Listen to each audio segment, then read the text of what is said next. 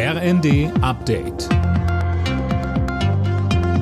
Stündlich neu. Auf den Punkt informiert. Ich bin André Glatzel. Guten Morgen. In Niedersachsen kann Ministerpräsident Weil weiter regieren. Seine SPD landete bei der Landtagswahl deutlich vor der CDU mit ihrem Spitzenkandidaten Althusmann. Der kündigte noch am Abend seinen Rücktritt als CDU-Landesvorsitzenden an. Die Wählerinnen und Wähler haben der SPD einen klaren Regierungsauftrag erteilt. Dieser Regierungsauftrag ist eine hohe Verantwortung. Ich wünsche dem voraussichtlich künftigen Ministerpräsidenten Stefan Weil und seiner SPD an dieser Stelle viel Erfolg für die Zukunft. Es geht um unser Land in schwierigen Zeiten.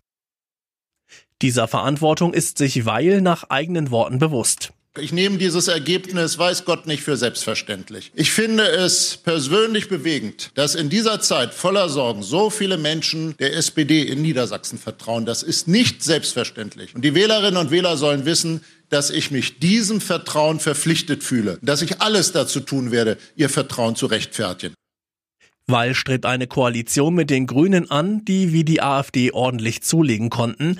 Die FDP dagegen ist an der 5%-Hürde gescheitert.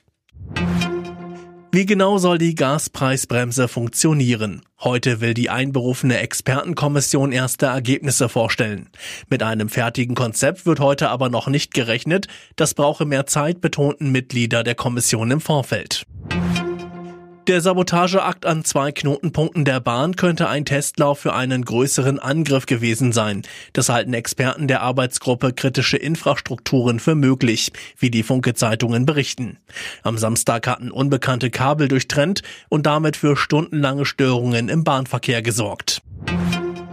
Zum Abschluss des neunten Spieltags der Fußball-Bundesliga hat Union Berlin mit 1 zu 0 in Stuttgart gewonnen und damit die Tabellenführung ausgebaut.